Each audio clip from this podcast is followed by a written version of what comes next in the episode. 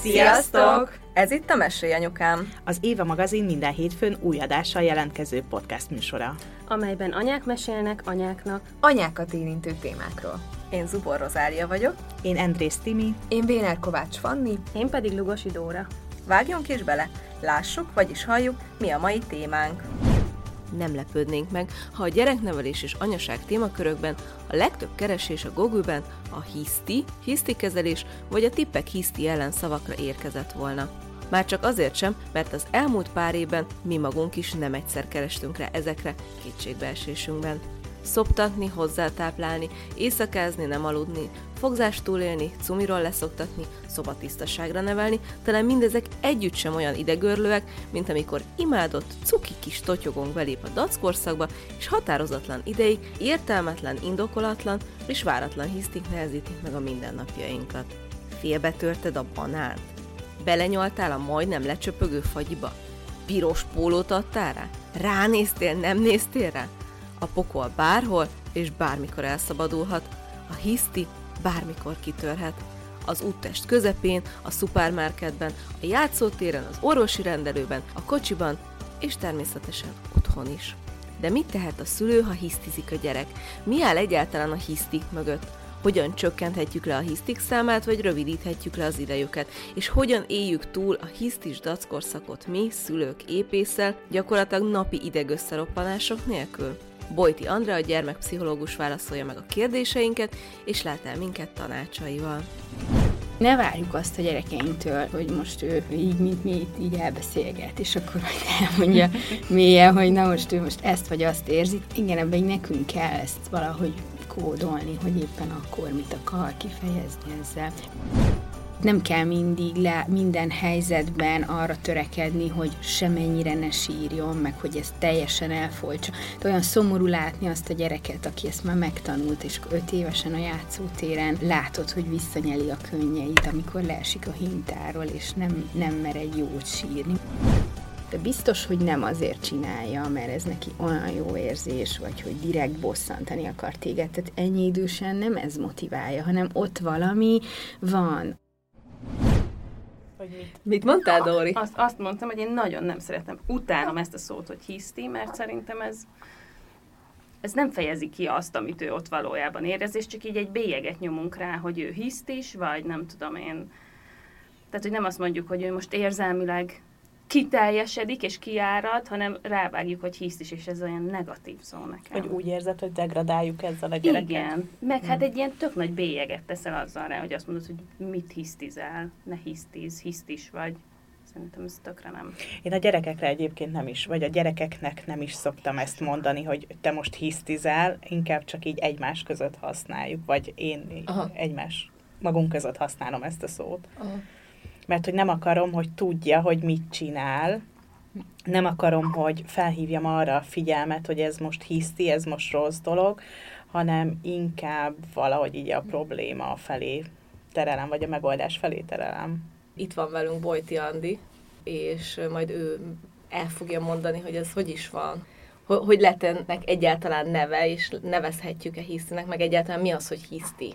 Sziasztok! Hát igen, ez a hiszti szó inkább így a köztudatban lett elterjedt, de én szerintem ilyenkor mindig fontos megérteni ennek a hátterét, meg a lélektani hátterét. Ugye, hogyha a fejlődés menetet nézzük, ami keresztül megy egy gyerek, akkor abban a korszakban, amikor már elkezd önállóan járni, elkezd beszélni, tehát beindul a, a a saját akarata tulajdonképpen, ami ugye így a dac korszakhoz köthető, akkor ö, kezdi el leginkább azt, hogy érvényesítse az akaratát, de ugye ehhez neki nincsenek olyan eszközei, mint nekünk felnőtteknek és a gyerekek ebben a korban nagyon ösztönösen működnek, tehát nagyon feketén és fehéren élik meg az érzelmeiket, nagyon szélsőségesen, és ugye ebből fakad az, hogy ő korábban ugye pici babaként sírni tudott, és onnan fejlődik, és egyszer csak elkezd mondjuk beszélni, és megéli azt, hogy megérti valamennyire a felnőtteket,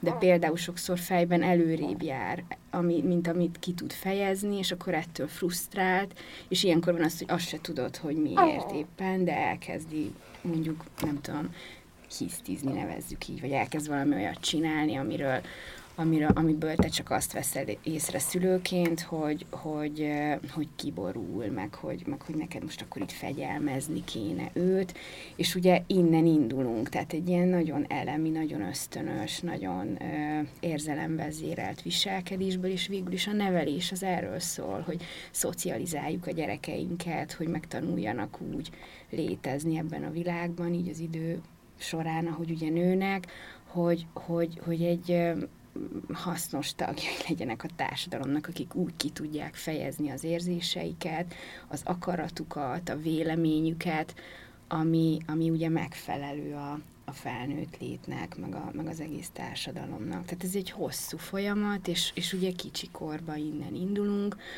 ha belegondolunk, akkor, akkor ugye sokszor felnőttként is még ez nehéz, hogy most hirtelen ér engem egy rossz érzés, mondjuk beszólnak a munkahelyemen, és akkor nekem is felmegy az agyvizem, és elszámolok tízig, hogy ne szóljak egy olyat vissza, amit mondjuk egy gyerek ösztönösen visszaszól. Igen. Ti egyébként így a szakmán belül ezt nevezitek valahogy, vagy mondjuk a hiszti kifejezést használjátok ti is, vagy ezt mondjuk a szülők találták ki erre a jelenségre? Hát én nem használom hiszti, hisztinek, meg egyébként a saját éle, ö, magánéletünkben sem használjuk. A kislányomnak mindig azt mondtuk, hogy güzüsködik, mert ez egy olyan kedves szó, de tényleg valami ilyesmi volt benne. Nem mondtuk, nem, nem mondjuk ezt így, hogy hisztizik, hanem, hanem ezeket inkább ilyen viselkedés, nem is tudom, nem csak vis, nem viselkedés probléma, hanem ilyen nevelési, viselkedési helyzeteknek szoktuk hívni, vagy legalábbis én a, a szülőkonzultációkon, és, és szoktam is az elején is tisztázni, hogy tényleg a hisztinek van egy ilyen nagyon pejoratív ö, jelentése is, és, és alapvetően szerintem ilyenkor tényleg fontos át beszélni egyáltalán azt, hogy mi ez a jelenség, és utána ezt még lehet több más szempontból, arról majd még beszélek szívesen, de, de tényleg szerintem fontos az, hogy, hogy ne egyből negatívan álljunk ehhez hozzá. Vagy most tök rosszul érzem magam, mert én meg szoktam mondani otthon, hogy hiszti. Én is szoktam. Meg a gyerekeknek is, hogy ne hisztizzél már, légy szíves. Most nagyon rosszul érzem magam. Majd holnaptól akkor holnaptól hazamész, és akkor onnantól kezdve nem mondod, hogyha nem szeretnéd mondani. Szerintem ennek van egy jelentése így minden család meg gyerek számára. Tehát most az, hogy nálatok ez pontosan mit jelent, az, az, az a ti dolgotok. Ugye én itt mondtam, hogy mi, mi, én, én direkt ilyen güzüsködést mondtam a saját gyerekemnek, mert, mert valahogy ez így nem tudom, így illet rá, de azért ez az volt, tehát hogy amikor így, így elkezdett toporzékolni, meg ilyeneket csinálni, és akkor mondtuk neki, hogy güzüsködik, és ennek voltak különböző mindenféle becenevei, meg a kisebbiknek is mondunk ilyet, de hogy, hogy igazából ennek így a jelentés tartama egy-egy családon belül változhat, tehát, nem, tehát inkább, inkább azt mondom, ahogy erről mondjuk egy fórumon olvasol, vagy a neten, vagy bárhol, ti, ti is így beszéltetek erről, hogy igazából, ha ezt most egy Facebook poszt alatt olvasod kommentként, és akkor egy mit tudom én, 50 év körüli ember odaírja, hogy milyen hisztisek ezek a mai gyerekek, tehát hogy ennek, uh-huh. ennek tényleg van egy ilyen negatív ö, kicsengése. Ja, abszolút. Nekem a nagymamám például ő úgy szokta mondani, hogy nagyon akaratos ez a gyerek. ő azzal szokta ezt így összekötni, miközben az akarat, persze a, a kibontakozó akaratossága, meg a saját vélemény, meg minden ilyen is hozzájárul ehhez az egészhez, de... Két nagy... különböző dologról beszélünk, nem? Azt, azt szeretted volna, hogy, hát, hogy az e- akarat, meg az, hogy most hisztizik, vagy kiborul valami, az nem mindig függ össze. Tehát nem, nem biztos, hogy amikor akar valamit, akkor akkor az hiszti is. Vagy hogyha hisztizik, akkor akar is valamit. Mert én például azt látom, hogy nagyon sokszor, és erre, erre szerettem is volna rákérdezni, meg szerintem a minket hallgató anyukákat is nagyon fogja érdekelni, hogy amikor egy egészen számunkra értelmetlen dolog, én értem, hogy annak van valamilyen háttere, de mondjuk tényleg azok, azokon a helyzeteken, vagy azokban a helyzetekben, amikor mondjuk télen nyári ruhát akar felvenni, és már pörög a földön a fején, és, és már minden probléma van, azokat a helyzeteket hogyan lehet ö, jól lereagálni szülőként, és nyilván nem kellene mindig azt mondani, hogy ne hisztizzél már, vagy ne csináld már, de hogy ilyenkor szerintem, főleg egy reggeli készülődésnél, amikor kirobban egy ilyen tényleg semmi előjel nélkül, csak annyi, hogy ő most mondjuk a tűruhát akarja felvenni, és ő nem akar télvíz idején felvenni hozzá harisnyát, nadrágot meg végképp nem, úgyhogy ezekre nagyon nehéz reagálni, na, jól reagálni. Ja, igen. Hát uh, szerintem ilyenkor fontos először azon gondolkodni, hogy, uh, hogy, hogy ezt mondjuk mi váltja ki. És persze ez egy nagy kérdés, hogy vajon mi lehet így mögötte, vagy mi a háttere, de ugye sokszor van az, hogy, hogy mondjuk pont a reggeli készülődés, ami egy ilyen kardinális kérdés, hogy időbe el kell indulni, és akkor mondjuk ez egy figyelemfelkeltő akció igazából a gyerek részéről, uh-huh. hogy, hogy, hogy akkor ott így tulajdonképpen ezt a feszültséget, meg amit így generál, ez, ez így akkor, ez a negatív irányú figyelem így ilyenkor rá irányul, ami ugye szoktuk mondani, hogy a semlegestől a negatív is jobb, és akkor, és akkor mondjuk ez egy ilyennek a része. Vagy hogyha ha megfigyeljük, és akkor akár én szoktam mondani a szülőknek, hogy érdemes egy kicsit naplózni is néhány napig azt, hogy, hogy mondjuk ez, ha minden reggel megtörténik, vagy ez mindig egy ilyen jellemző dolog, akkor, akkor érdemes azt végig gondolni, hogy, hogy mi a hasonlóság ezekben a helyzetekben. Uh-huh. Tehát, hogyha tényleg fogsz egy A4-es lapot, és néhány napig leírom, hogy... Kedves hogy, naplom. Kedves Ma. naplom, igen. De nem, hanem, hogy, hogy ilyenkor mi történik, hogy fölkeltek, és akkor lehet, hogy már reggelinél elkezdi valami aprósággal berobbantani a uh-huh. helyzetet, és akkor, és akkor tulajdonképpen így megfigyelni azt, ez olyan, mint egy klasszikus kondicionálás, hogy sokszor már valami kiváltja hamarabb. Tehát, hogy mondjuk már a reggeli előkészületnél elkezdődik az egész, és akkor figyelem, hogy, hogy egy kicsit így kívülről, hogy akkor, akkor milyen hasonlóságok vannak ezekben a reggelekben. És akkor, ha ez megvan, akkor utána meg lehet azt is figyelni, hogy mi az, amikor te úgy számítanál rá, hogy most megint kiborul, de mégse. Hogy na, akkor viszont mi az, ami másként uh-huh. történik. Mert hogy sokszor ott van a rendszerben a megoldás, csak nem látjuk, mert annyira bevonódunk mi is érzelmileg. Tehát mi van akkor, amikor tényleg ami biztos megvan nektek is az az érzés, mikor már így érzed a hátadon viszket, hogy fú, itt mindjárt megint ki fog borulni, de hogy valamiért mégse, és hogy akkor vajon mi az, ami más akkor például, e, ha, ha megvan egy ilyen láncolat, hogy, hogy mi, hogy váltja ki, akkor, akkor sokszor segíthet már az, hogy, hogy hirtelen így módosítok uh-huh. valamit ebben a reggeli Ezt rutinban. akartam mondani, hogy igen. Hogy néha belenyúl az ember ebbe, ezekbe a folyamatokba, belenyúl, és nagyon picit változtatunk. Egy nagyon picit, és akkor azt ő szereti. Illetve én még, igen, még, még két olyan dolog van, amit a gyerekek uh, szeretnek, vagy azt mondom, jobban betartanak olyan szabályokat. Az egyik az az, hogyha ö, ha ilyen családi, vagy ilyen valahova tartozás érzése benne van. Tehát, hogy hogy tudom átkeretezni úgy a reggeli rutint, hogy ez egy közös projektünk. Hogy na, ez a mi családunknak a, a közös projektje, és akkor nem tudom, én kiosztok feladatokat, hogy ki mit csinál, és akkor az egészet egy kicsit ilyen bandázásnak átkeretezem.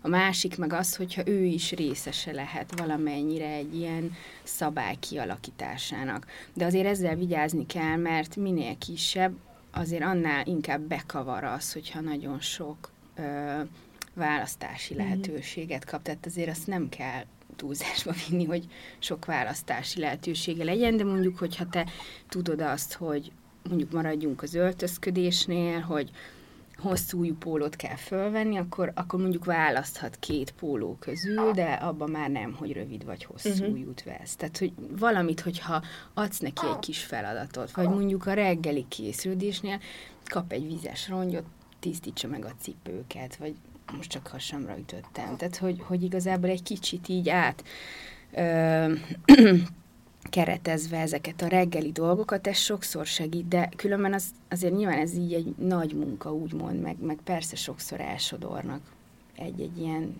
helyzetek, meg jelenetek.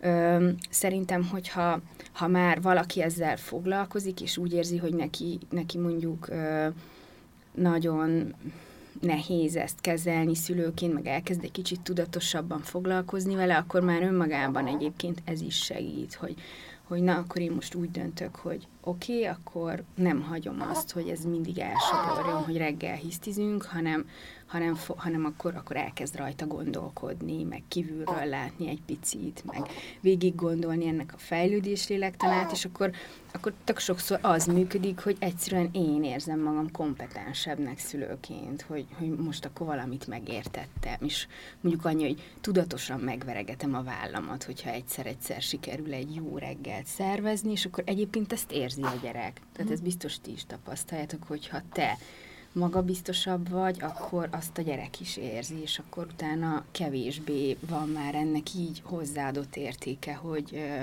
akkor nevezzük így, hogy hisztiszen. Uh-huh. Tehát, hogy ezek tudnak működni. Az előbb említetted a fejlődés lélektant, és az lenne a kérdésem, hogy van erre valamilyen általános megfigyelés, hogy nagyjából hány éves korig futnak ki ezek a szituációk? Hát alapvetően egyébként igen, tehát hogy, hogy alapvetően ez, ez nyilván gyerekfüggő, de, de az óvodáskort azért végig kísérik azok, amikor, amikor az érzelmeket olyan nehezen, vagy szóval, hogy olyan, olyan, olyan sokszor elragadják, és igazából egyébként 8-9 éves korban van egy nagy fejlődési ugrás, amikor, amikor elkezd a gyerek, elkezdi a gyerek a valódi empátiát megélni, meg azt, hogy, hogy ő, hogyha valakinek mondjuk okoz valamit, vagy megbánt valakit, akkor, akkor képes arra, hogy átéli valóban, hogy a másiknak ez milyen érzés. Tehát ezt az igazi empátiát, meg azt, a, azt, a, azt az összetettebb, bonyolultabb érzelmi fogalmakat, struktúrákat kezdi el megérteni, és egyébként akkor, akkor szokott egy nagyon látványos ilyen komolyodás, ha mondhatom így, történni. De hogy azért addig, igen, ilyen 8-9 éves korig a szülő az még inkább egy kormányzó szerepbe van, tehát hogy te még inkább akkor, akkor jobb, hogyha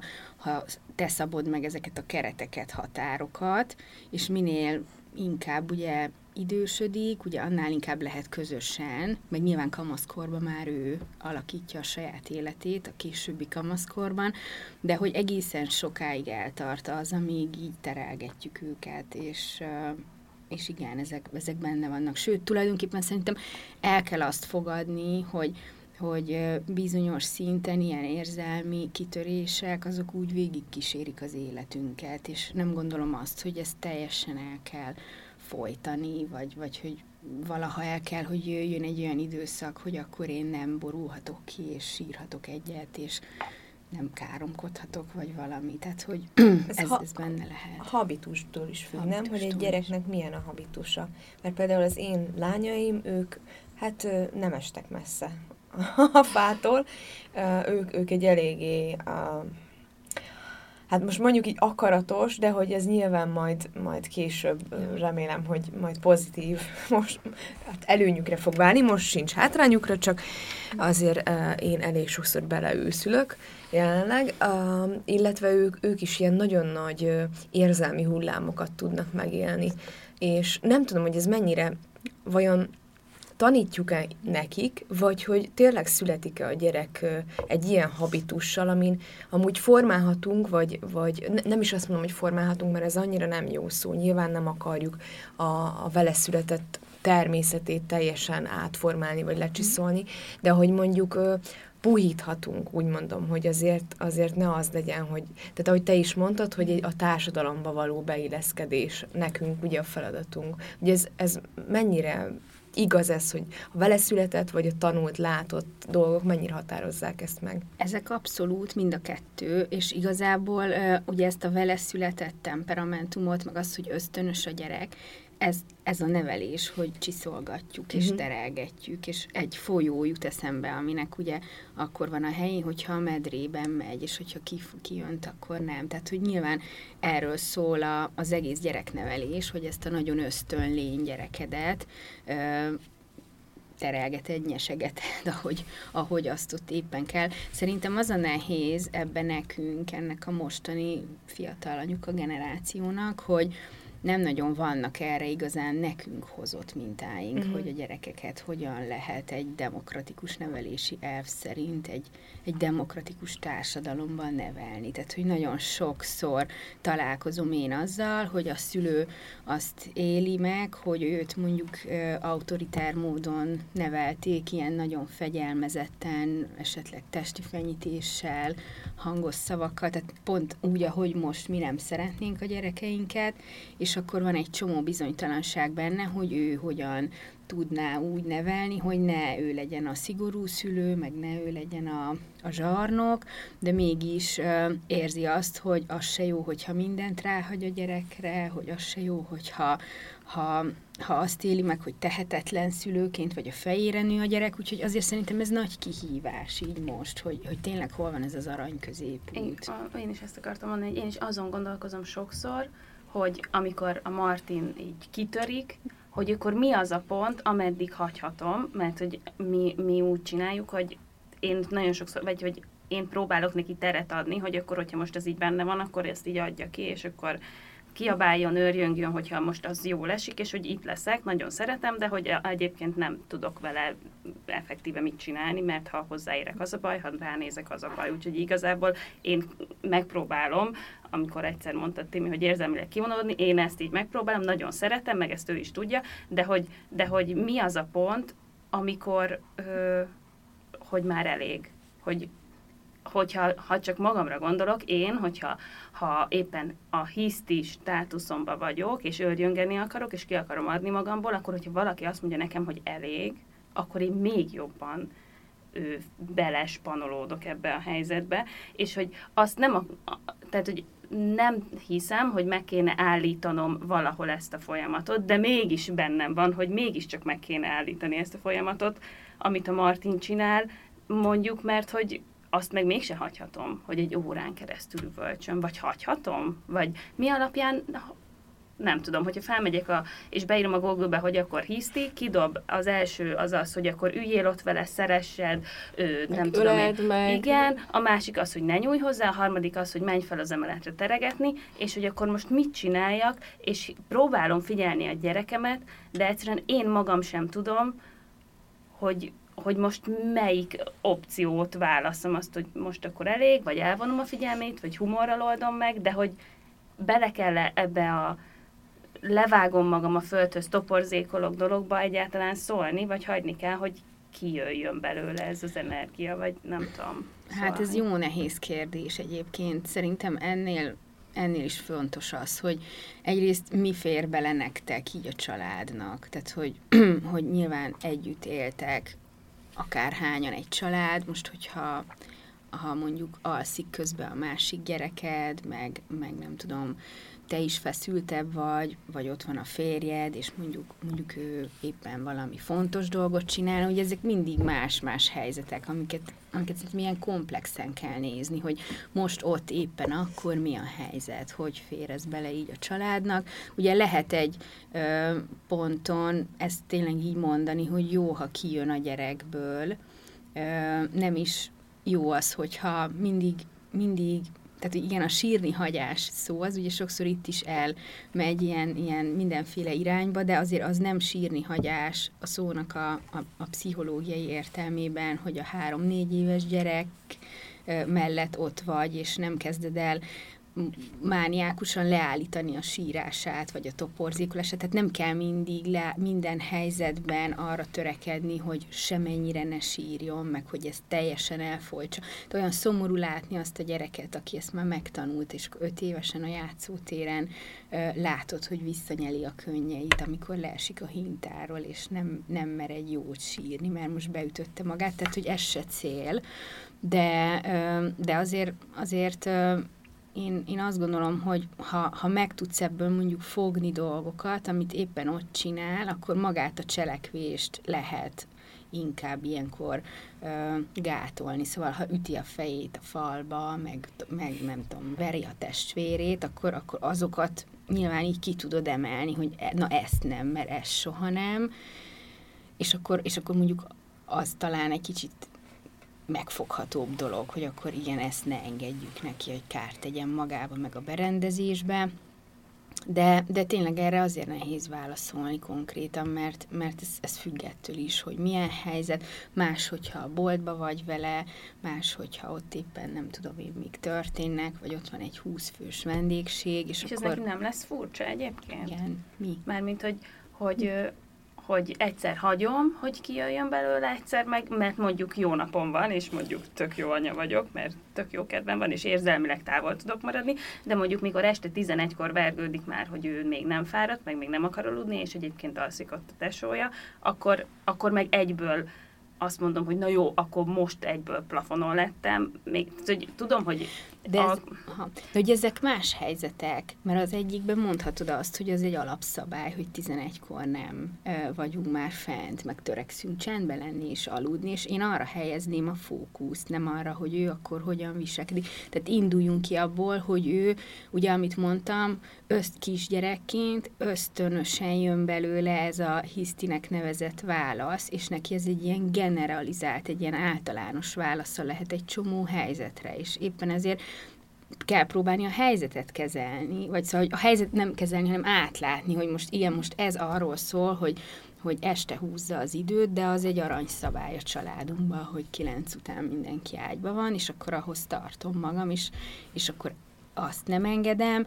Egyébként mondjuk egy óvoda utáni elfáradt pillanatában otthon nem sikerül neki összerakni a legót, mert szétromlódik, hát és ez akkor a pénteki ordít, mint egy borzadály, azt meg, azt meg éppen hagyhatod, mert ott meg megint valószínűleg az van mögötte, hogy na most akkor túl sok volt már a hét, pénteken, ugye mondtad, szóval túl sok volt a hét, túl sokat kellett alkalmazkodni az oviban, fáradt, nem sikerült valami, elege van, kijött.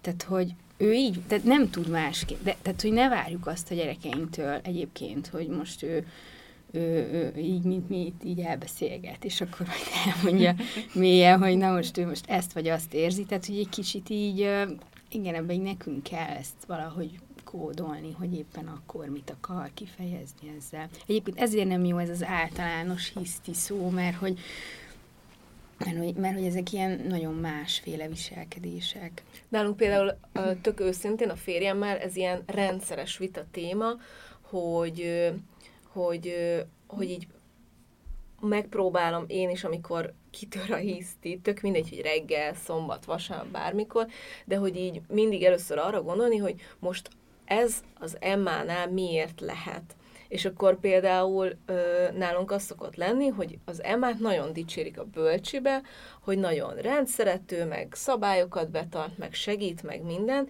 és nem hiszik el, hogy kilépünk a bölcsi ajtón, és a gyerek elenged, és anya, elől akarok ülni a kocsiban, és nem köthetsz be, és visít és toporzékol. Még nem egyszer meglátták, és mondták, hogy nem ismernek rá az Emmára, és akkor így beszéltünk erről, hogy valószínűleg az van, hogy ugye az egész napos jó kis lánykodást, akkor azt otthon kiengedi. Nálunk is ugyanígy van, hogy amint nálunk ez a küszöb, a, otthon a küszöb, a bejárati ajtó küszöb, ja. az olyan, mint egy láthatatlan vonal, ahol, igen, igen, ahol eltűnik az, az egész napos fegyelmezettség szerintem, vagy ugye az a szabályrendszer, igen. és hát nálunk is vannak otthon szabályok, de hogy azért mégis más otthon, a saját közegükbe, biztonságban, úgyhogy én erre azt találtam ki már legutóbb, mert hogy tényleg az utóbbi időben szinte nem volt olyan délután, amikor ne az lett volna, hogy belépnek az ajtón, és már ruhástól a földön, fetrengve mm. minden bajuk van, mert már azzal is baj van, hogy le kell vetkőzni, ugye ez a téli időszak amúgy is tök jó erre, és akkor azt találtam ki, hogy jó, akkor most itt ez a küszöb a vonal, és akkor ott a kert felüli részen most le lehet tenni, ami a probléma, és akkor ide bentre már úgy lépjetek be, hogy lehet itthon jó kedvel, meg megbeszélni, meg minden. És ez így Hát nem mondom, hogy mindig működik, de azért az esetek nagy részében, ha én is nyugodt vagyok. Igen.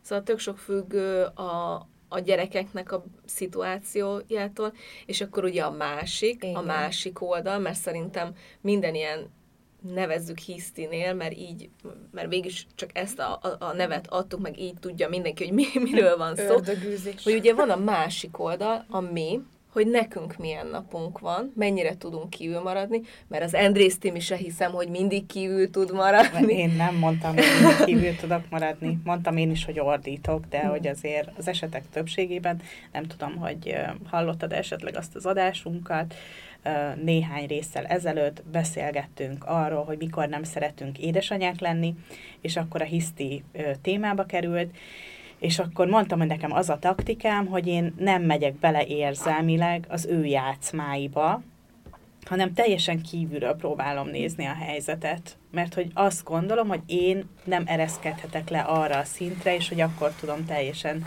világosan kezelni ezt a dolgot, de persze nekem is van, amikor fáj a fejem, persze. meg akármi, és akkor van, hogy megemelem a hangom én is. Meg egyszerűen átveszik a rezgést. Szóval, hogy, hogy amikor így a, úgy megyek haza, hogy Ó, hagyjatok békén, mert nem tudom, még így is 628 leadandóm van, és szarnapom is van, és a fejem is fáj, és nem tudom micsoda is, és akkor a gyerek átveszi, és akkor már úgy jön ki a konyhába, amit pont egyik nap hallottatok, hogy visítva jön ki, és kéri a gyümölcslevet. És akkor így állok, hogy Értem, de ezt miért nem lehet normális a hangon kérni egy gyümölcslevet, amikor tudod, hogy mindig meg. Szóval, hogy, hogy e- ezekbe ez a nehéz, hogy, hogy nekünk is ott kell lenni, és ezeket egy fél pillanat alatt végigfuttatni, a mi oldalunkat, meg az övékét is, és ezért nagyon jó, amit mondtál, hogy, hogy nem lehet általánosítani, meg nem is azért hívtunk, hogy most mondd el, hogy hogy lehet el, a, vagy hogy lehet a hisztit megszüntetni, nem, nem hanem hogy inkább. ja, jó van akkor. Egyébként most így utólag kívülről simán lehet, hogy az Emma rosszul érezte magát attól, hogy te kint dolgozol a konyhában. Nem mentem be, igen, akkor pont az volt, hogy nem mentem be, mert annyira örültem, lett volna rád, van ki. és akkor így reagált erre, és akkor mondjuk igen. ez volt a kiindító pont. Biztos. Biztos. És nem vettem elég minis pólót. Mert nálunk meg ez a másik reggelente, az öltözködés. A múltkor kettő pólót adtam rá négyszer. És egyébként én nagyon-nagyon kíváncsi vagyok rá, és aztán majd mondod, hogyha nem szeretnél erről beszélni, nem tudom, hogy illik-e ilyet kérdezni egy gyerekpszichológusotól, de hogy a te gyerekeid hisztisek-e vagy hisztisztek-e, és te ezeket hogy viseled? Pedig ez egy nagyon jó kérdés. igen. Mert hogy a Schuster cipője. Igen. igen.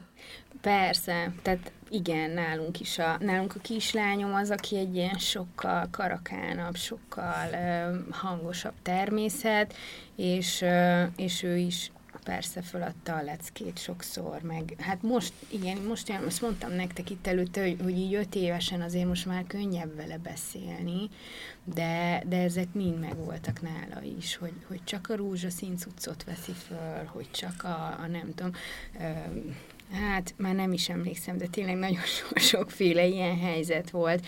Nálunk, nálunk igazából a, a, a férjem az, aki türelmesebb, meg ő az, aki jobban látja kívülről, én törekedtem rá, mert szerintem, szerintem ez tök fontos, hogy, hogy mi ketten erre így szántunk dedikáltan időt sokszor esténként, hogy leülünk és beszélünk, és akkor kitalálunk valamiket, mert mert ez, ez, így, ez így nagyon kellett, ez a szülőtársi megerősítés, tehát hogy én ezt is tudom javasolni. De hát persze, ettől függetlenül azért volt olyan, meg főleg én, aki sokkal többet vagyok velük így napközben, hogy, hogy nincs türelmem hozzá, meg fáradt vagyok, meg nem aludtunk jól, meg felemelem a hangom, tehát hogy ezek, én ilyenkor mindig azzal próbálom magamat nyugtatni, hogy igazából ezt a, ezt a konfliktust, meg azt, hogy, hogy az élet azért nem csak ilyen cukormáz, tehát hogy ezt is otthon tanulja meg, meg ennek a kezelését, és akkor, hogyha ha rákiabáltam valamiért, akkor, akkor, akkor azért volt, hogy tényleg akkor bocsánatot kérek utána, meg, meg próbáltuk azt, hogy az is jól beválik, hogyha így nagyon kiakad, és úgy kér valamit, akkor, akkor így ilyen nagyon konkrétan, hogy gyere oda, és akkor így kocogtasd meg a combomat, uh-huh. és mondd azt, hogy hagyd abba a mosogatást, uh-huh. anya. Szóval, hogy ilyen nagyon szájbarágúsan próbáltunk, és akkor a kislányom az simán megmondja nekem így a szemembe, hogy anya, de most megígérted, hogy velem játszol, és uh-huh. nem jöttél. Uh-huh. És akkor úristen, ilyen, akkor így leesik, hogy tényleg megígértem neki. Szóval most úgy ő ezt már így kifejezi jobban. De a kisfiam is oda jön, és akkor be, így megfogja a számot. Ne beszélj, anya! és így letapasztja. Tehát, hogy... Én néha emiatt érzem azt, hogy, hogy állandóan beszélek. Pedig én is ebbe hiszek. Jó, amúgy nálunk is én vagyok amúgy, tehát nálunk is a férjem a nyug, nyugodtabb, tehát a türelmesebb, és nálam van az, hogy elszakad a cérna. Nyilván nálunk is azért, mert én vagyok többet, amúgy is én szoktam úgy a, a gyerekeknek a javarészét a feladatokba végezni. Um, én azt vettem észre, amúgy, hogy amit mondtál is, hogy az, hogy a, a, a másik féle, tehát apával megbeszélni, hogy mi legyen a taktikátok, nálunk az nagyon beválik, mert hogyha mi összedolgozunk, úgymond, hogy ugyanazt kommunikáljuk a gyerekek felé, tehát nincs az, hogy én ezt mondom, hogy ez a szabály, a férje meg valami teljesen más mond, az is sokszor elejét tudja venni a, a hisztis helyzeteknek, vagy a kiborulásnak. Viszont azokkal a helyzetekkel amúgy szintén nem tudom, hogy mit lehet mondjuk kezdeni, amikor mondjuk tényleg az olyan dolgok miatt borul ki a gyerek, vagy lovalja bele magát teljesen egy ilyen, tényleg már egy ilyen földön túli állapotba, hogy mondjuk ő miért nem lehet macska vagy, vagy valami hasonló. Tehát érted, amit így szülői aggyal így állsz, és hát szerintem így beüt ez a kék halál az agyadban, hogy akkor most mi van. Tehát, hogy, és te, teljesen, tehát, hogy nálunk nagyon sok ilyen helyzet volt, hogy például pont tegnap, hogy ők imádkoztak este, és azt kérték, hogy legyenek reggelre elzák és ezen teljesen kiborultak, hogy ők nem lehetnek elzák. És nyilván el, megpróbálom elmagyarázni, hogy ez az imádság nem így működik, de, de volt már ilyen, hogy ők nem akarják, hogy árnyékuk legyen. Meg, de, meg te hogy reagálsz egy ilyen helyzetben? Hát Most te mit jobb helyzetben, mondtad, jobb helyzetben röhögök, de akkor meg, akkor meg végképp kiborul, hogy én Igen, nem veszem akkor... komolyan az ő problémáját. Hát a másik meg az, hogy itt tényleg így lefogyok, hogy akkor most ez, és akkor látom, hogy benne, de ő ez akar lenni, ő jeget akar varázsolni, neki olyan nem tudom milyen ló kell, ami a mesébe. És akkor nem, nem mondom, hogy ez mindig van, csak néha így beüt náluk ez, hogy nyilván én is, hogyha akarok valamit, akkor azt, azt azonnal meg akarom venni, vagy valami, de hát az ilyen helyzetekre mit, mit mond az ember, vagy, vagy mit csinál, és néha azt látom az én lányaimon, hogy tényleg képesek annyira bepörgetni magukat ilyen dolgokon, hogy így állok, és így mondom, jól van.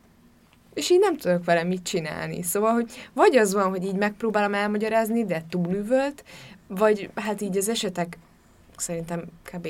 2%-ában eljut a, a kis gondolataihoz az, amit én közvetítek, tehát, hogy ez nem így megy, hogy ők elzák lesznek. Nyilván felajánlom, hogy mondjuk beöltözhetsz elzának, vagy ilyesmi, de az nem jó.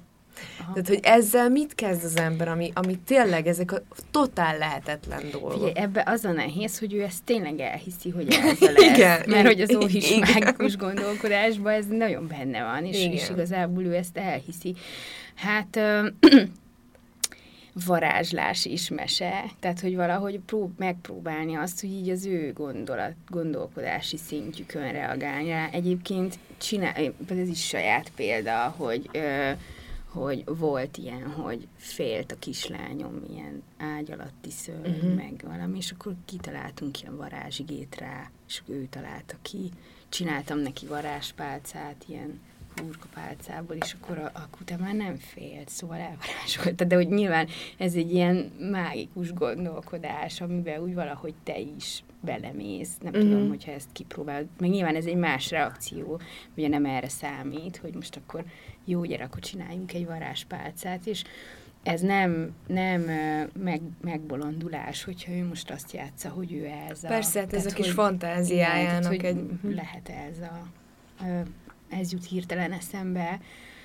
de nyilván ezeket is végig lehet gondolni, hogy most ott akkor este ezzel még hogy futunk köröket, Igen. és mennyire vagyunk fáradtak, és Igen. vagyunk ki ettől az egésztől, és mennyire vagyunk kreatívak ilyen Hát nyilván este nyolckor már nem biztos, hogy, igen, hogy nem meg nem, igen, hogy elveszem az Elza jelmezt, vagy, vagy valamiből igen. jeget, vagy havat varázsolni, mert amúgy én absz- abszolút benne vagyok az ilyenekben. Jó, néha tényleg lefogy a rendszer nálam, hogy akkor most így mondja már, hogy az, tehát, meg e, alapból, tehát, hogy egy, egy kisgyereknek elmagyarázni, hogy a nap süt, és miért van árnyék, meg hasonló, szóval hogy ezek olyan de nagy, Kisiskoláskorra fogja ezt Aha. megérteni, hogy miért süt a nap, tehát hogy ez tök jó, hogy elmondjuk neki, meg, meg minden, meg lehet, hogy ezt vissza is mondja neked, ami egy betanult szöveg a részéről, uh-huh. mert valójában nem fogja még azt így megérteni, hogy, hogy mit is jelent. Tehát ő még tényleg azt hiszi négy-öt évesen, hogy integet a napocska este,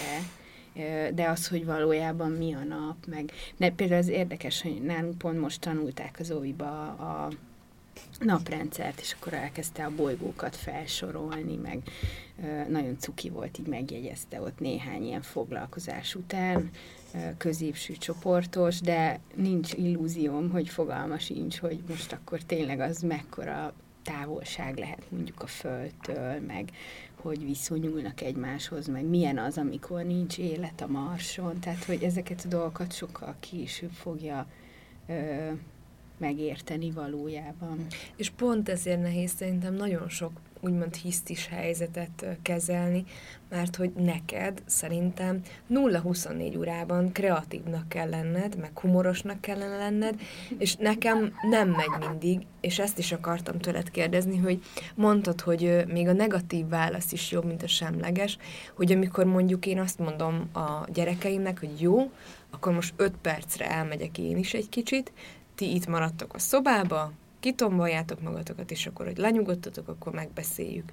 Hogy ez egy jó reakció? Igen, de itt most ezt, ne, ezt most, ez most ne legyen félreértés, tehát itt most a, a gyereknek a figyelem igényéről beszéltem, ami ugye 0, uh-huh. 24 és 100 százalék, tehát nem tudod kielégíteni a gyerekednek a figyelem igényét, és a gyereknek a, ahhoz, ahhoz képest, hogy full nem foglalkozol vele, és lerakod a tévé elé, és nem tudom, vagy, vagy él, egy, él egy nevelő otthonban, és uh-huh. stb. Tehát a, a nihiltől, a semmitől az is jobb, hogyha rosszalkodik, nevezzük így. Ja. Tehát ő neki, mondjuk. Igen, és a, ő ezért egy csomószor az van, hogy a gyerek azért csinálja ezt, mert ő a te figyelmedet uh-huh. akarja kiváltani, és például az iskolában is ez tök gyakori, hogy, uh-huh. hogy hogy mondjuk, mondjuk a, a, van a gyereknek, jó, ez egy kicsit más, de hogy tegyük föl, nem megy olyan jól neki a suli, és akkor a, nem tud olyan ügyesen írni például, és, és akkor inkább kilép ezekből a helyzetekből, meg generálja maga körül a feszültséget, és akkor ő az osztályban a rossz gyerek, és ilyen önbeteljesítő jóslatként egy ilyen rossz iskolai karrier indul nála, mert még ez is jobb, mint hogy mondjuk, mondjuk kudarc élménye van, vagy uh-huh. megszégyenül. Tehát ez sok szempontból van, hogy, hogy, hogy inkább így viselkedik, és itt a nevelésre visszatérve, itt meg, itt meg tényleg az, hogy ha mondjuk többen is tesók, meg még te is csinálod a dolgodat, meg stb., és akkor ő inkább elkezd. Hát a, ja, most csapongok, de én például pont a saját, tehát ott van a kisfiam, két éves, két éves múlt, ketten vagyunk most otthon már egy jó ideje, és akkor az van, hogy nekiállok valamit csinálni, és a gyerek fogja, oda viszi a széket a, a pulthoz, felmászik rá, és a második polcról így a, a, a mosogató mellé feláll, és akkor leszedi a porcelán cukortartót, és te az én fiamról beszélsz. Igen, és akkor utána jó, akkor oda megyek, leveszem, vagy nem tudom, de leültettem, elkezdeni megint valamit, és, és akkor, akkor meg mászik fel az ablakba, és tehát őrület, hogy, hogy mindig, és, és közben néz rám, és látom rajta, hogy, hogy vigyorog, és direkt csinálja, hogy akkor én most menjek oda, és foglalkozzak vele. De közben persze biztos jobb lenne, ha leülnék vele, és akkor elkezdenénk ott valamit építeni, meg mesekönyvet olvasni, de nem ez a valóság, hogy most egész nap mesekönyvet tudok olvasni vele, szóval... És akkor az is egy tanulási folyamat amúgy, tehát, hogy nem kell mindig úgymond így beadnunk a derekunkat, fogalmazzunk így, hogyha így rosszalkodik, mert hogy tudjuk, hogy ez figyelemfelhívás, de hogyha Tehát, hogy ebben az esetben például mi a megoldás, hogyha, hogyha igen, odamész és leülsz vele, vagy hogyha megcsinálod a dolgodat, és majd utána. És akkor el is hát, mondod figyelj, neki, hogy megcsinálom, és majd utána igen, leülök. Ez egyrészt életkor, meg helyzet függő, de a másik az az, hogy tök sokszor segít az, hogyha ha, ha ezt így mondjuk, mint egy mérleg, így két serpenyője van, van a pozitív, meg a negatív, és, hogy, és ugye általában mindig a negatív körül forgunk, meg arról beszélünk, viszont mit tudok tenni a pozitívba? Tehát, hogy ebbe is gondol, bele kell gondolni, hogyha én egy más területen adok neki egy tök jó dolgot, például megbeszéljük, hogy elmegyünk külön programra ketten, és csinálunk valamit, és még lehet, hogy az csak egy bevásárlás, de ketten elmegyünk, és ez lányos program, és milyen szuper, és ezt így felhájpolom a gyereknek, akkor az önmagában annyi pluszt ad a gyereknek, hogy nincs egy, tehát egy ideig nincs szüksége utána arra sokszor, hogy akkor ilyen negatív módon uh-huh. keltse fel a figyelmet. Tehát lehet, hogy egy esti elfáradós, ilyen e, hisztis időszakot. Megsegít az, hogyha egy héten egyszer, vagy két héten egyszer ilyen megbeszélten, dedikáltan elmegyünk, és mondjuk kettesbe töltünk, vagy, vagy a napból kiszakítok egy olyan időt, például az mondjuk iskolásoknál jellemző főleg, hogy nem egyből elkezdünk otthon tanulni, hanem csinálunk valami, valami kis, kis közös, nem tudom, kintlétet, hogyha nem is csak vele, hanem a tesókkal együtt, de hogy, de hogy kommunikáljuk felé azt, hogy akkor most van egy ilyen játékidő együtt, meg itt vagyok,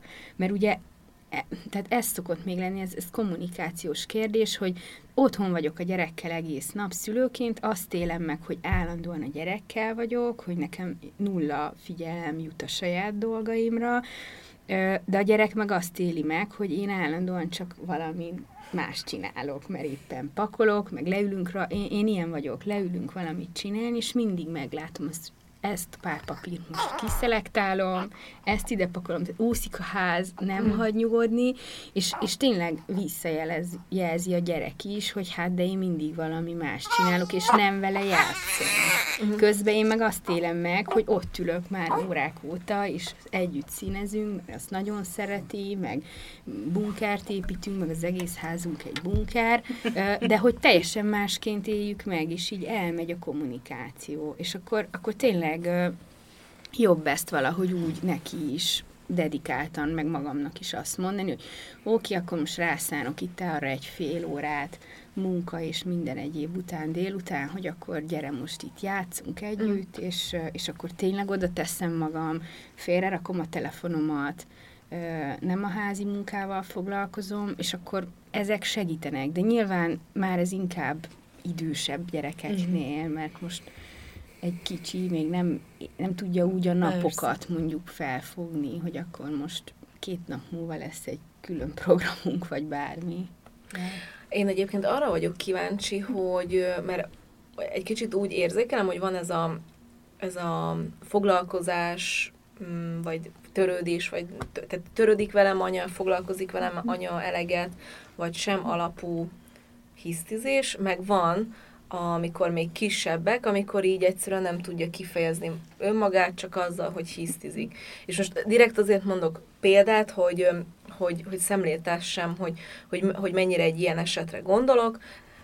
Azt az szintén szerintem tudtok róla, amikor az Emma tortát kért, és először azért hisztizett, hogy vegyem le a cukormázat róla, aztán utána levettem a cukormázat, és aztán utána azért hisztizett, mert levettem a cukormázat. Szóval, hogy így me- megkapta a figyelmemet, mert kért tortát, megkapta bármit kért utána, mindent teljesítettem, és mégis ez egy ilyen negyed órás őrületes hiszti volt, és a kettő dologra vagyok kíváncsi, hogy mondjuk egy, egy tényleg ennyire ilyen ö, helyzetben, mi a jó megoldás, ha hagyjuk, hogy kitombolja magát, vagy ilyenkor jön az, hogy jó, gyere, és akkor megölellek, és beszéljük meg, vagy nem tudom.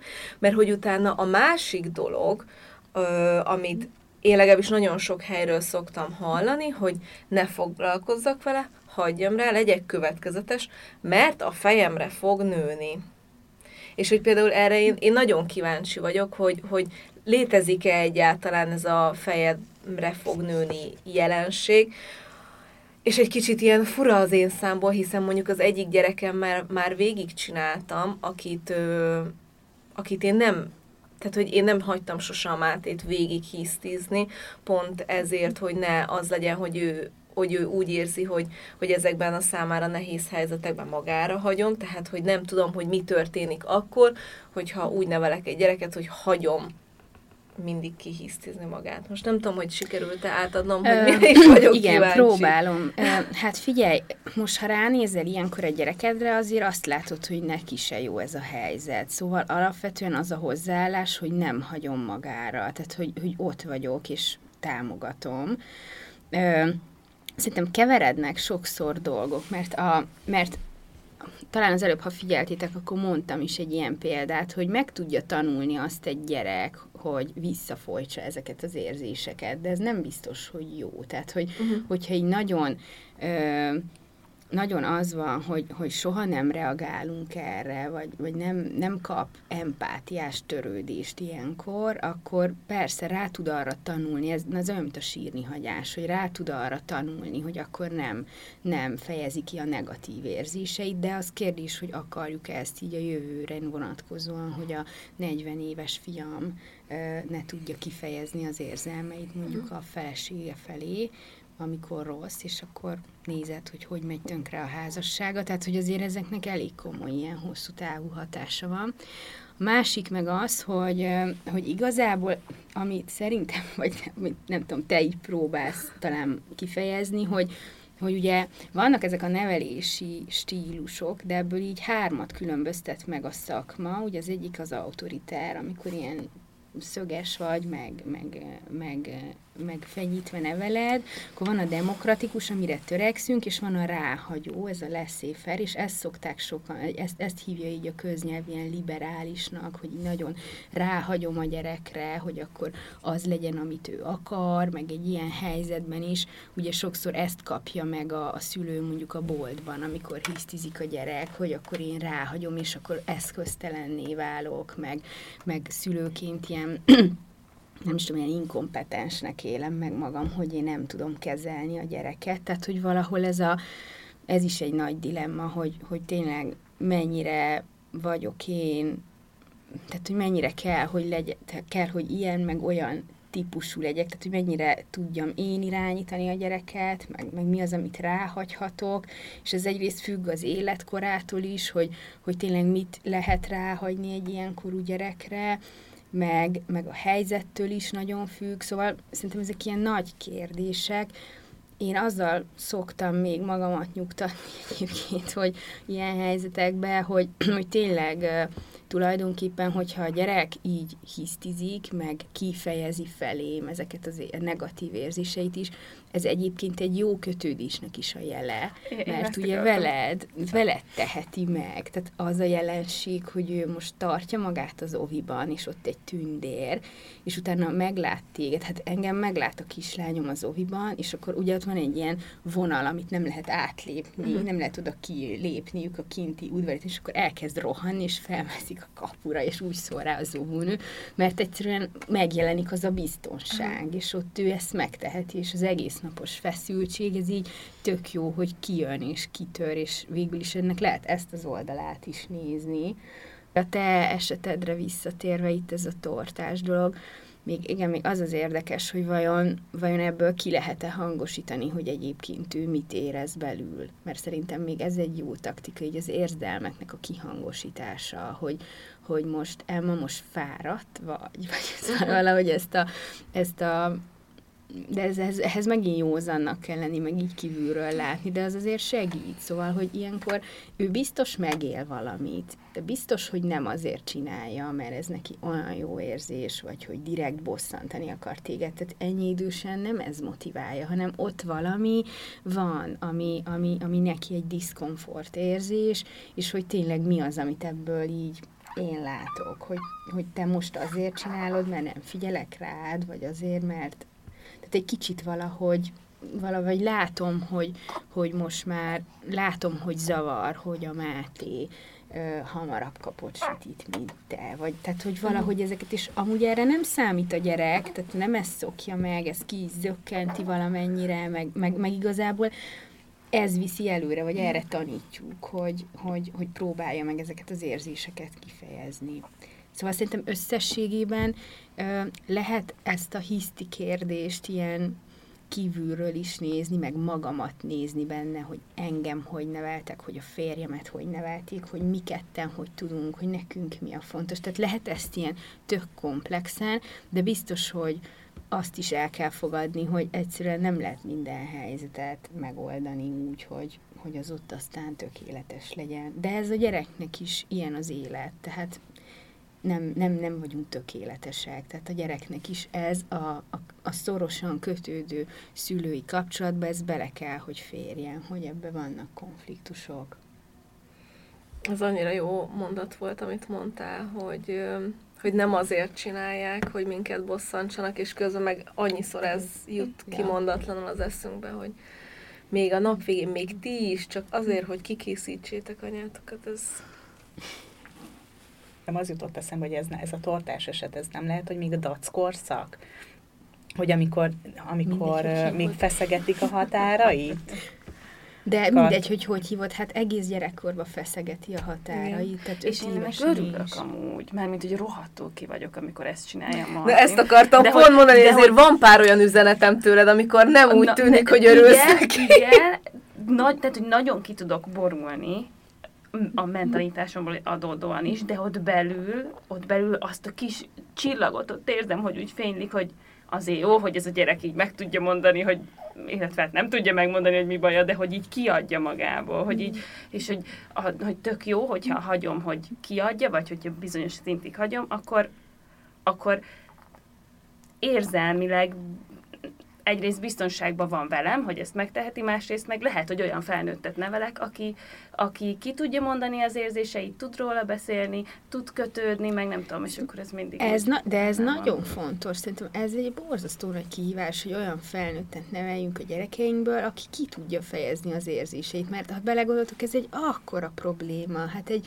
egy gyászt nem élünk meg normálisan, mert azon szorongunk, hogy, hogy akkor most a gyerek ne lássa azt, hogy én is sírok, tehát hogy annyira elfolytódtak ezek az érzések a, a, a, a mi tehát meg a minket megelőző generációkban, hát ha belegondoltok, ez, ez olyan érdekes szerintem ilyen nevelés történeti dolog, hogy mindig diktatúrákban nevelkedtek az emberek. Tehát a rendszerváltás óta van az, hogy, hogy demokráciában élünk, és teljesen másként nevelték, ami, hát még, még mi is a kommunizmusba születtünk, tehát ott, ott, ott jó párt embereket neveltek, meg jó katonát, meg hűséges szolgált, stb. Tehát, hogyha belegondoltok, nem is volt olyan a történelmünkben, a magyar gazdaság történetében, hogy, hogy úgy kellett volna gyereket nevelni, hogy az majd kiálljon a jogaiért, hiszen ez egy annó büntetendő dolgok voltak, mm. és ezeket olyan mélyen hordozzuk, és tényleg annyira nincs meg a, a hozott mintánk erre, hogy,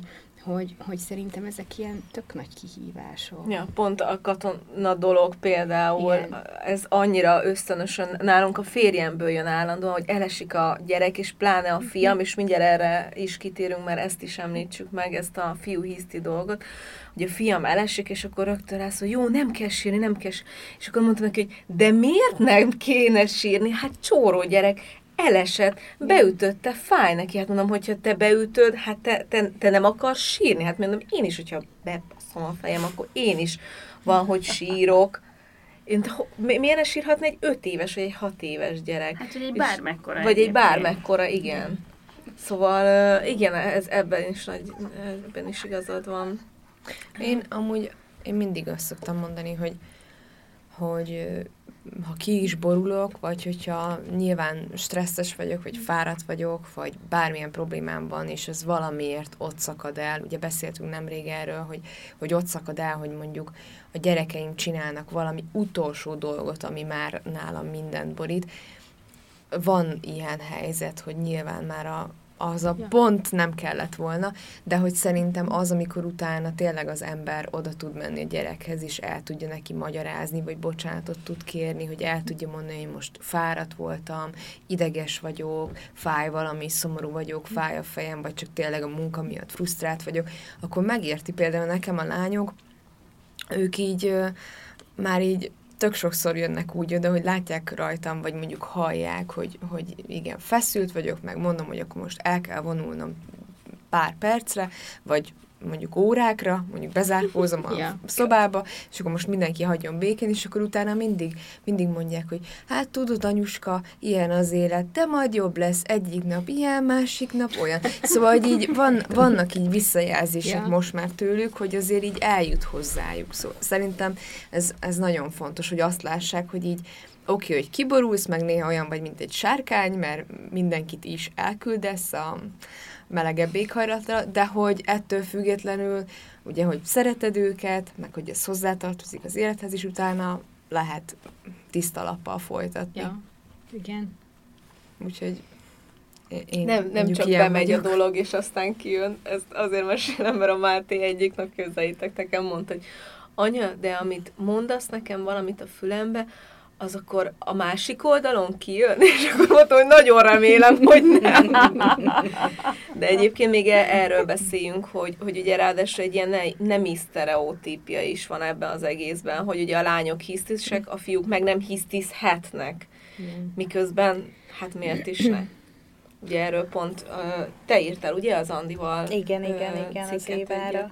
Egy interjút készítettem Andival ebben a témában, mert nálunk a családban előjött, hogy hogy a kisfiamnak nagyon erős az akarata, és ez nagyon-nagyon-nagyon nagy hisztibe tud megnyilvánulni, és akkor az egyik nagyszülő mondta, hogy hát kisfiú vagy, hát a kisfiúk nem hisztiznek, hát mi ez a viselkedés? És akkor ezzel kapcsolatban kerestelek meg, Andi. Igen.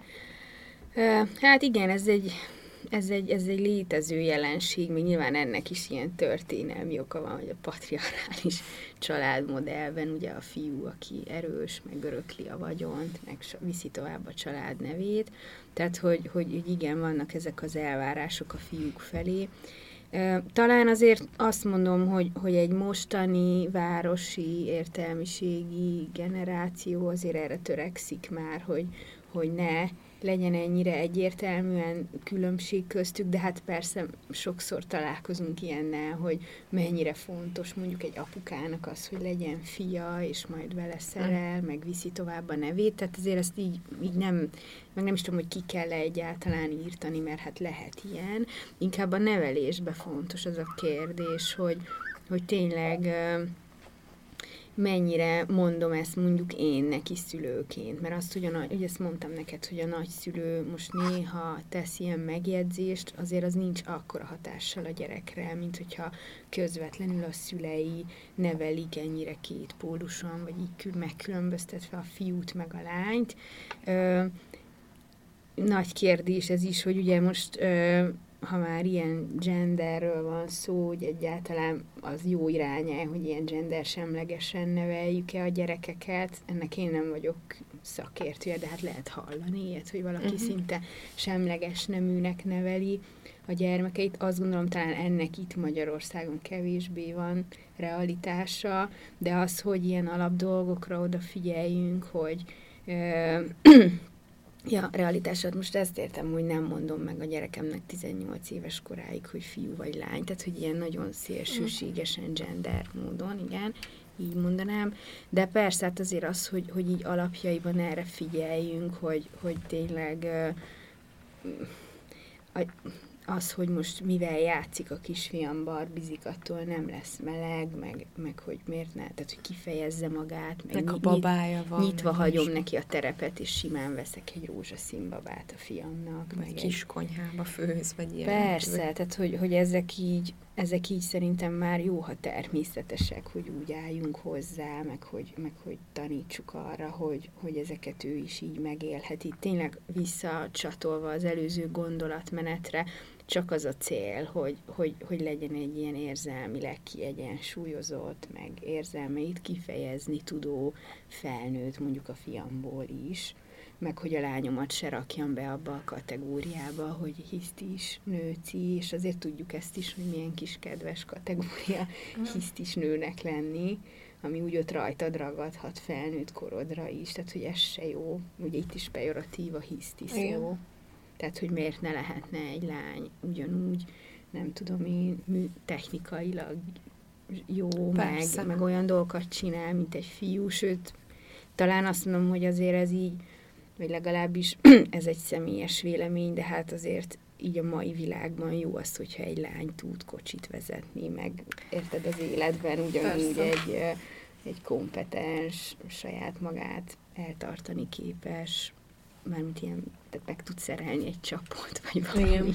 Erre láttam amúgy egy nagyon jó idézetet egy külföldi bloggernél, hogy megkérdezték tőle, hogy miért adsz a fiadnak babát, hogy nem félsz tőle, hogy, hogy, hogy emiatt lányos lesz.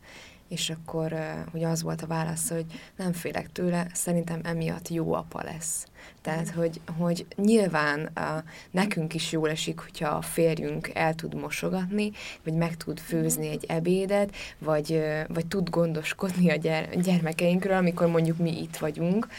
Okay. Uh, és, és szerintem ez már kis, kiskorba elkezdődik, Igen. hogy, hogy, e, hogy erre neveljük, hogy, hogy ők is aktívan részt vehetnek, és még a sírás kapcsán jutott annyi az eszem, hogy én édesapámat szerintem felnőtt koromig nem láttam sírni soha, és tényleg így mondjuk bármilyen, bármilyen nagy ö, úgymond ilyen probléma történt a családban, mondjuk így haláleset, én még akkor se láttam is.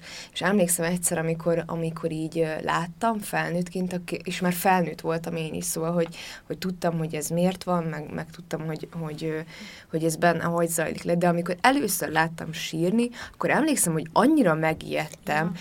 hogy, hogy soha addig nem láttam őt, őt, őt könnyezni se, tehát, hogy így, és, és annyira megijedtem, hogy úristen, hogyha, hogyha az én erős apám, aki ugye így, így mindig ilyen megingathatatlan is sír, akkor, akkor úristen, most tényleg valami nagyon nagy probléma történt, és nyilván az volt az ő életében, meg a családunk életében, de hogy emlékszem, hogy annyira, annyira megdöbbentett. És aztán amikor a férjemet láttam először sírni, ugye amikor szomorú volt, akkor, akkor meg annyira örültem neki, hogy, hogy ki tudja adni magából, mert szerintem felnőtt férfiaknál is, ahogy mondtad is, nagyon sokszor probléma, hogy, hogy csak gyűjtögetik magukban a feszültséget, és hogy nem adják ki magukból, akár úgy, hogy mondjuk kimegy és dühébe lefűrészel nyolc darab fát, mert nálunk inkább azért sokszor ez szokott lenni a férjemnél, de hogyha mondjuk valami bánata van, vagy, vagy tényleg vele is olyan történik, ami miatt nagyon szomorú, akkor, akkor én, én, én szoktam neki örülni, hogyha ő így kiadja hát, magából. Hogy, igen, hogy egyáltalán most öt pasi miért ne beszélgethetne ilyen mélységekben ugyanígy itt. Tehát, hogy, hogy ez olyan elképzelhetetlen Igen. sokszor, és hogy közben de miért ne lenne normális, miért ne lenne az egy jó út, hát nekik is könny, könnyebb lenne, hogyha ha le tudnék ülni, és akkor így nyíltan megbeszélni mondjuk dolgokat, amire lehet, hogy egy nő hajlamosabb, mert hogy ez a nevelés, mm. nem is tudom, ez van így, hogy a nők, nők lelkisebbek, de hát azért nem jó ez annak se, aki így magában tartja a feszültséget. Még annyit beszéljünk, mert hozott a Timi egy csomó könyvet, bár ezek más témájúak is, de ettől függetlenül kíváncsi vagyok, hogy olvastatok-e hiszti témájú ö, mesekönyvet? A gyerekekkel, nem? Tudjátok, hogy én ilyen nagy könyválnevelő vagyok, szóval minden problémára van egy könyvünk, vagy minden ilyen élet nehézségre de hisztis könyvünk nincsen. Uh-huh. Pedig Nincs. van a hiszti A hiszti Igen, azt igen tudom, hogy van, csak nekünk sose volt uh, Mimivel rá szükség, mert őt annyira könnyen ölelése lehet, uh-huh. de hamarosan szerintem be fogunk egyet szerezni a ez következő. Ez egy, ez egy magyar könyv, igen. igen. De szörnyű. Én, amú, én amúgy azért nem vettem soha, mert hogy nem akartam ezt. Nyilván mondom, de hogy könyvekkel így nem akartam ezt tudatosítani, illetve uh, egyszer próbáltam meg kifejezetten egy ilyen akaratosságról szóló könyvet, mes, mesék, amiben ilyen mesék vannak az akaratosságról elolvasni, és így a lányok így néztek rám ilyen ferde szemmel, és így szerintem rájöttek, hogy én így mit akarok azzal a mesével. Úgyhogy így, így mondtam, hogy jó, akkor hagyjuk. Tehát, hogy így azt nem akarom, hogy azt érezzék, hogy na, akkor ma kicsit azért nyűgösebbek voltatok, akkor előveszem az akaratosságról szóló könyvet, és akkor látjátok, és akkor áh, nem. Tehát, hogy ö, inkább akkor tényleg ott helyben beszéljük meg még minden, de így mesékkel nálunk ez nem.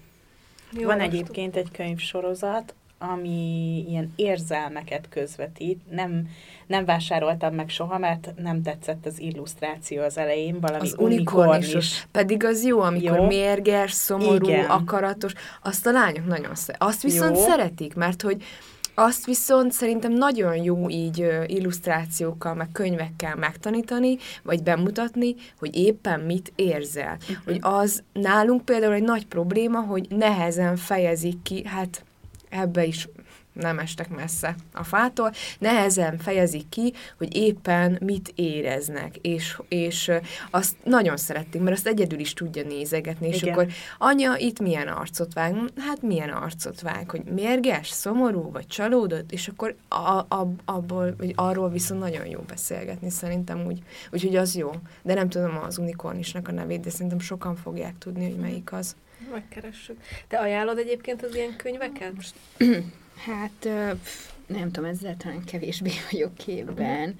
Um, én ezeket a könyveket, meg bármilyen könyvet akkor ajánlok, hogyha ez egy segítség a szülőnek, hogy, hogy bármire készítse a gyerekét, felkészítse, tanítsa, nem tudom, bármi ilyesmi. Tehát, hogy szerintem ez így akkor hasznos, úgy, úgy direktbe,